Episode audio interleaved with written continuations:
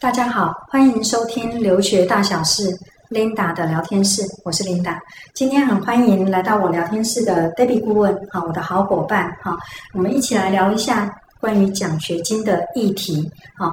David 你好，你好。在你的这个顾问的生涯当中，遇到了什么样子的奖学金的一些案例，不管是 before 或者是 after， 可以跟我们分享一下吗？谢谢。OK， 好的。今天很高兴来到 Linda 的聊天室。那在这几年的留学辅导的过程当中，当然同学拿到奖学金的比例也都颇有不少。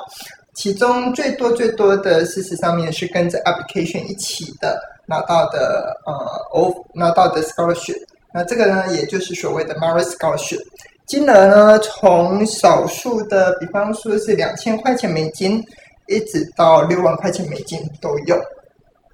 好，那另外一种的话呢是属于你收到了 offer 了之后才要另外递交申请的这一种奖学金，那这也是目前像现在是3月份嘛，很多同学陆续都收到 offer 了。那收到的 offer 有的是有奖学金，有的是没有奖学金，很多同学就开始问啦，那我可不可以申请奖学金啊？怎么申请？所以这边的话，我也想问问看Linda顾问，在你的这个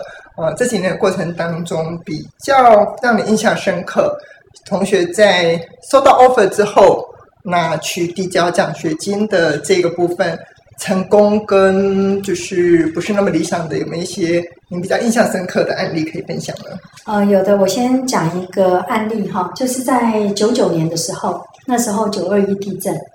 那一年就是进到2000年入学的学生们，在问奖学金的时候都讲了一个理由，就是921的地震造成家里面可能是半岛，可能是全岛，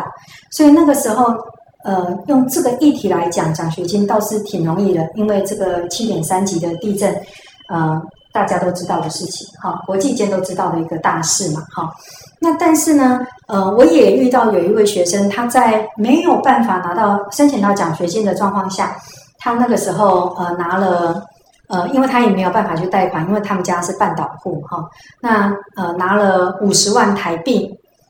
到南加大。那他那时候说，这50万显然是不足以去支付他在南加大的这个第一学期的费用，但是他说还是要出发，在他开学之前，如果他遇不到贵人，大不了回来就好了。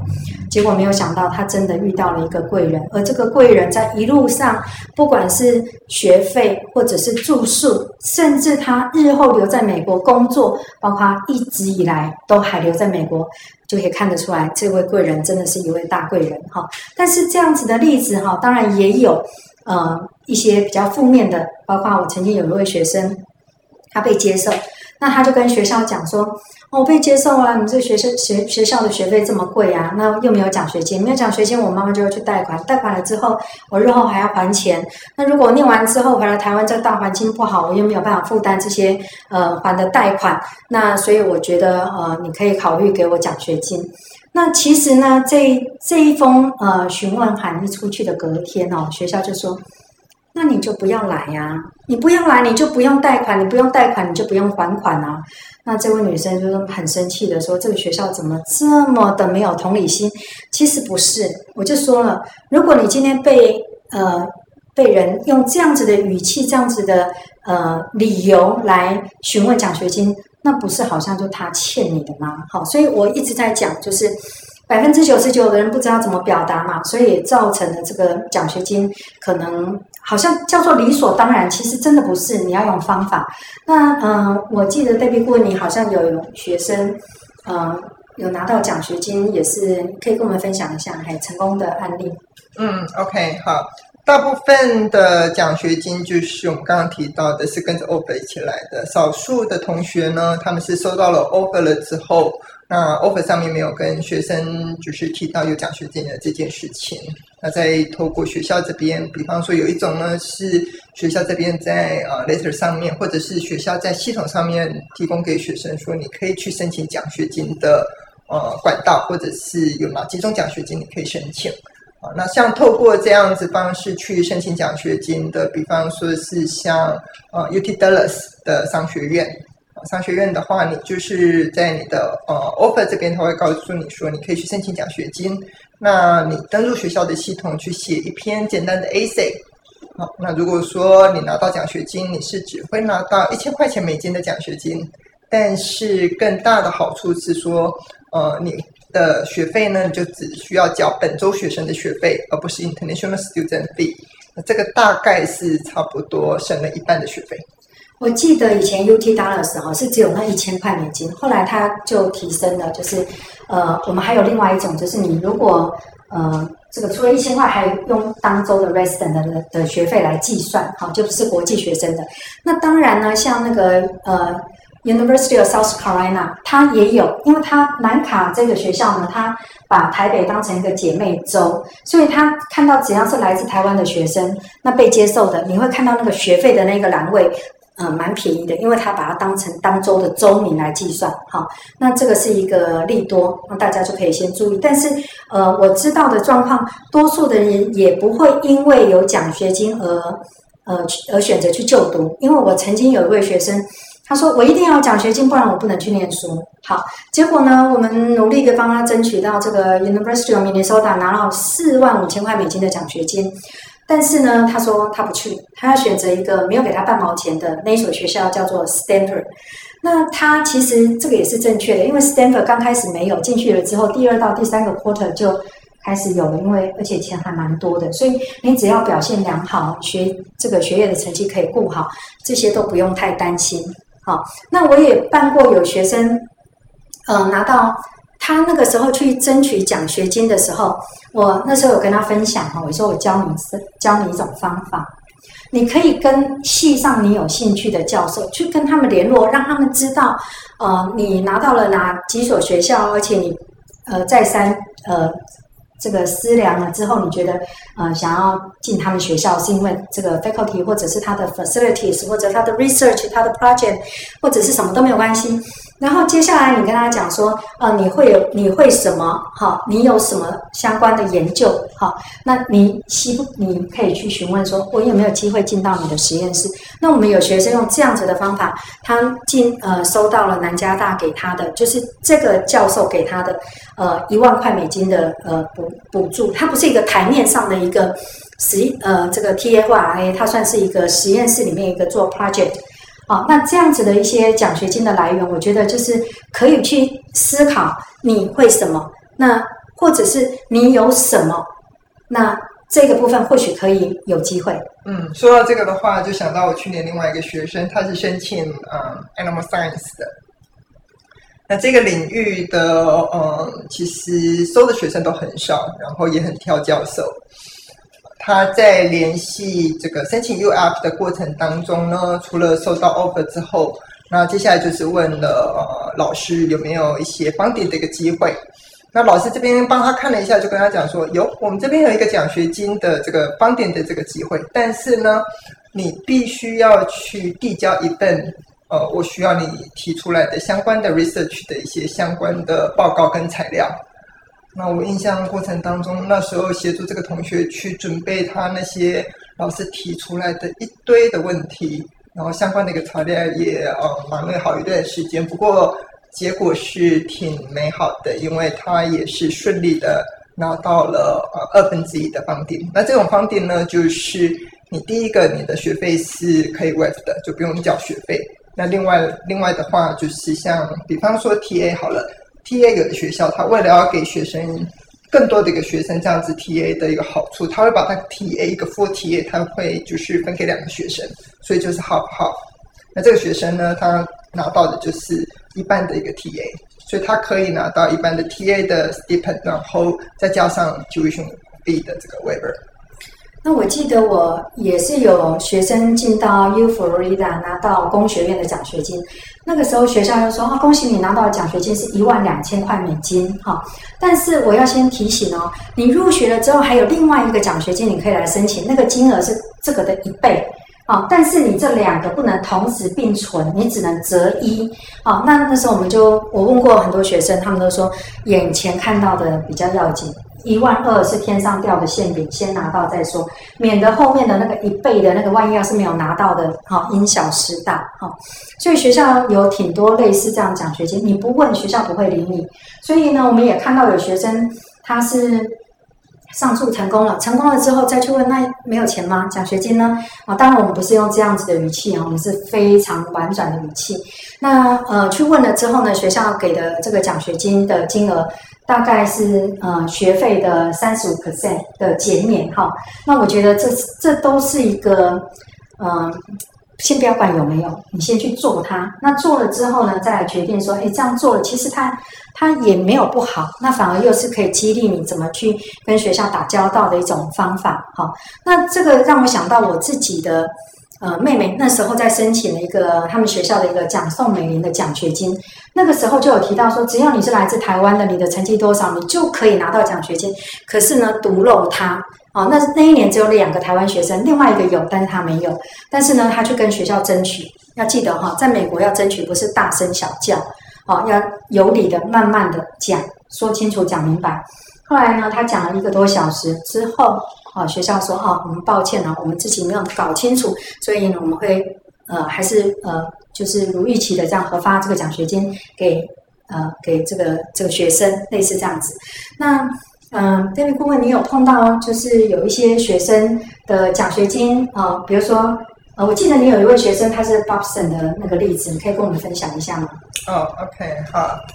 这个是学生已经拿到 offer 的一个情况，那这个学生申请的是 MBA 的 program，学校录取放榜的一个状况之下，那当然他最后就决定了，因为他的目标呢，他是希望创业，所以他最后选择的是去就读 Babson 这一所学校。在他已经决定好之后呢，那当然啦，我们就是要把其他学校已经收到了 offer 的，那你就 decline 你的 offer 嘛，就跟学校讲说谢谢啊，那我已经决定去其他的一个学校了。在他 decline offer 之后有一段大概差不多快1-2个月的一个时间吧，他就收到了另外一所学校的一个邮件。那这个邮件呢，是因为这个学校他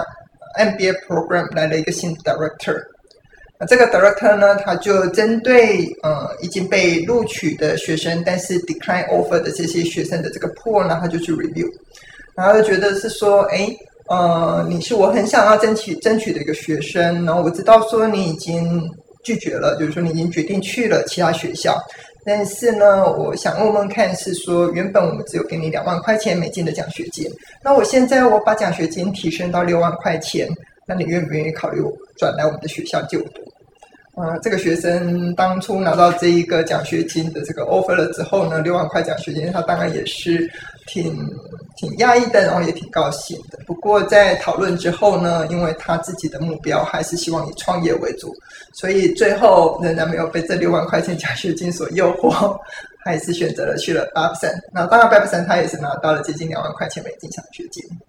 说到这个的话呢，事实上面奖学金金额的一个高低，很多时候是学生在申请的时候或者在录取那当下他可能是非常介意的，但是经验过程当中，我也常常有碰到学生，其实奖学金金额的多寡不见得是他选择学校最后的一个依据。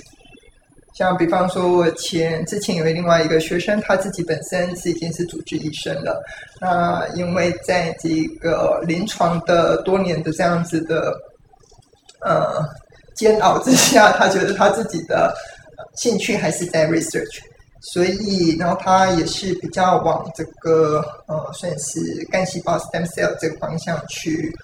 研究，所以他就选择了申请英国的，那时候他是先申请硕士。那硕士的话呢，他那时候有拿到了英国的硕士，老师说拿到奖学金的比例很少，那金额也不多，大概差不多是£3000到£5000不等，最多的是这种 MBA 例外MBA 的话，我们有学生可以拿到几万英镑的都有。好，那像这种 science 的degree 拿到奖学金的机会并不多。那他当初有拿到一所学校 Sheffield 的offer， 那也给了他50% 的体育训位，大概是接近差不多$10,000英镑这样一个奖学金的一个金额。但他同时也录取了 Imperial College，帝国理工。我想到了一个有一位学生哦，那时候他也是去英国申请这个皇家学院的时候，他各方面的条件其实就普通，可是他有在做这个不孕症的研究多年哈。后来那时候被接受的时候，他觉得没有一点奖学金实在是枉费他那么多的研究，那他就把他的这些相关研究跟学校做了一个说明，就学校突然之间就觉得说没他不行哈，就是好难得哦，这么一个优秀的学生，后来给他一笔不错的奖学金的帮助哈。所以我是觉得说，很多人在问我们奖学金要怎么写、怎么说、怎么去取得怎么样，那我就先讲一下，你要先反思一下你有什么，那你有的这些东西，你能不能说服你自己，你今天是一个闪亮发光的一个明珠，没有被学校看到，那你要写出来，让学校怎么样发掘你这个明珠在这个地方，而进而去考虑收你，而很珍惜说，哇，我们要重金去邀请这个学生来就读，有没有这类的情况？那如果没有的话，那我们能不能请 David 顾问来分享一下说，那我们在去争取奖学金的这一部分，我们可以讲什么？那短短的几句话吗？讲了是有温度、有感情吗？还是撒狗血，还是怎么样呢？其实跟学校去争取奖学金这个部分，在我们的一个经验里面，请你把你自己本身真实的一个状况，你为什么会这一个奖学金对你来讲有什么样子的意义？那你能够说在透过这个课程又能够去成就些什么，你把这样子的一个想法好好的去跟学校做一个沟通，就会有机会的。那你如果说去编造一个不实的撒狗血的故事，那在我们这个经验里面常常收到的一个结果都不是那么理想的。那我印象中 Linda 顾问不是有另外一个学生的一个 case， 然后就是讲到说因为要需要贷款，像刚刚我们刚开始讲到的，我就跟学校讲说 OK 我一定要贷款啊，我没有办法，或者我没有办法就读这个课程，那学校就很干脆的就回他一句，那对你最好的一个选择就是不要来就读。所以我们在做这些询问的邮件的时候，最主要的就是把自己的故事去讲清楚。那需不需要长篇大论？真的不用，在我们的经验里面，常常学生写可能就是100个字150个字还是可以顺利的拿到学校的这个奖学金，比方说 10% 的 tuition waiver， 或者说是 20% 的都有。那我在这边想到一个案例哈，有一位家长哦，他的小孩去念大学，那时候接受信来的时候呢，没有提到奖学金的问题。那这位家长说：“哎，怎么没有钱啊？可以请顾问去了解一下吗？”对，我记得那个家长还跟顾问讲说：“哎呀，我这个没有钱，我后面我还有2个小孩啊，那如果没有钱的话，我这2个小孩的话就教育就堪忧啊。”那我就从$8000帮他谈到12000，我觉得他应该会很感谢哦。结果这位家长说：“不行，还是不够，你再去努力一下。”我说：“不行，那你也要告诉我为什么。”后来他有跟我分享一个我觉得听起来可以感动到我的一个故事，所以后来我就去帮他争取了，到最后就是从$8000到12000，最后变到22000，成交，就这样子。好，所以我觉得很多事情就是刚好可能是天时地利加人和，就刚好就是全部都碰到了嘛。好，那当然学校的宿舍也有奖学金的哈，比如说我们有学生他申请学校的宿舍，那学校那一年他就说：“你们有没有人愿意把自己的时间奉献？”在一个学期奉献50个小时，然后你写一个 proposal 出来，然后如果这个提案 OK 的话，我们可以提供给你$5000宿舍的减免的费用。那学生就问我说：“我看到这个好康，可是那我会什么呢？”这是一位男生啊，我问他说：“那你会不会书法？”他说：“书法没有在写。”那我说：“那你会什么？”他说：“运动啊。”我说：“运动大家也都会，美国人更会。”那后来我问他说：“那你会不会麻将？”他说他蛮会打的。好，我说那麻将这个是国粹哦，哈，所以他就提了一个 proposal， 是说他可以教大家怎么去打麻将，结果就拿到那$5000。好，那我们其实要鼓励大家哈，就是给自己一个机会，试着提起笔来，不要在脑袋想，开始 action。好，去想，但是千万不要让别人来想，让爸爸妈妈想，或者是来让我想。你自己要先想嘛，想好了之后，然后我觉得这个故事它的成功率或者是怎么，我们再去收摄，再去修，哦，这样子的话可以提升一些几率。那 Debbie 顾问你认为呢？嗯，是的。那在这个撰写这些草稿之前，要先第一个要先看过自己的课程是不是有奖学金这样子的一个机会，不要像Linda 顾问刚开始讲，这就是一个 course only 的课程，那我们这个课程是不提供任何奖学金的。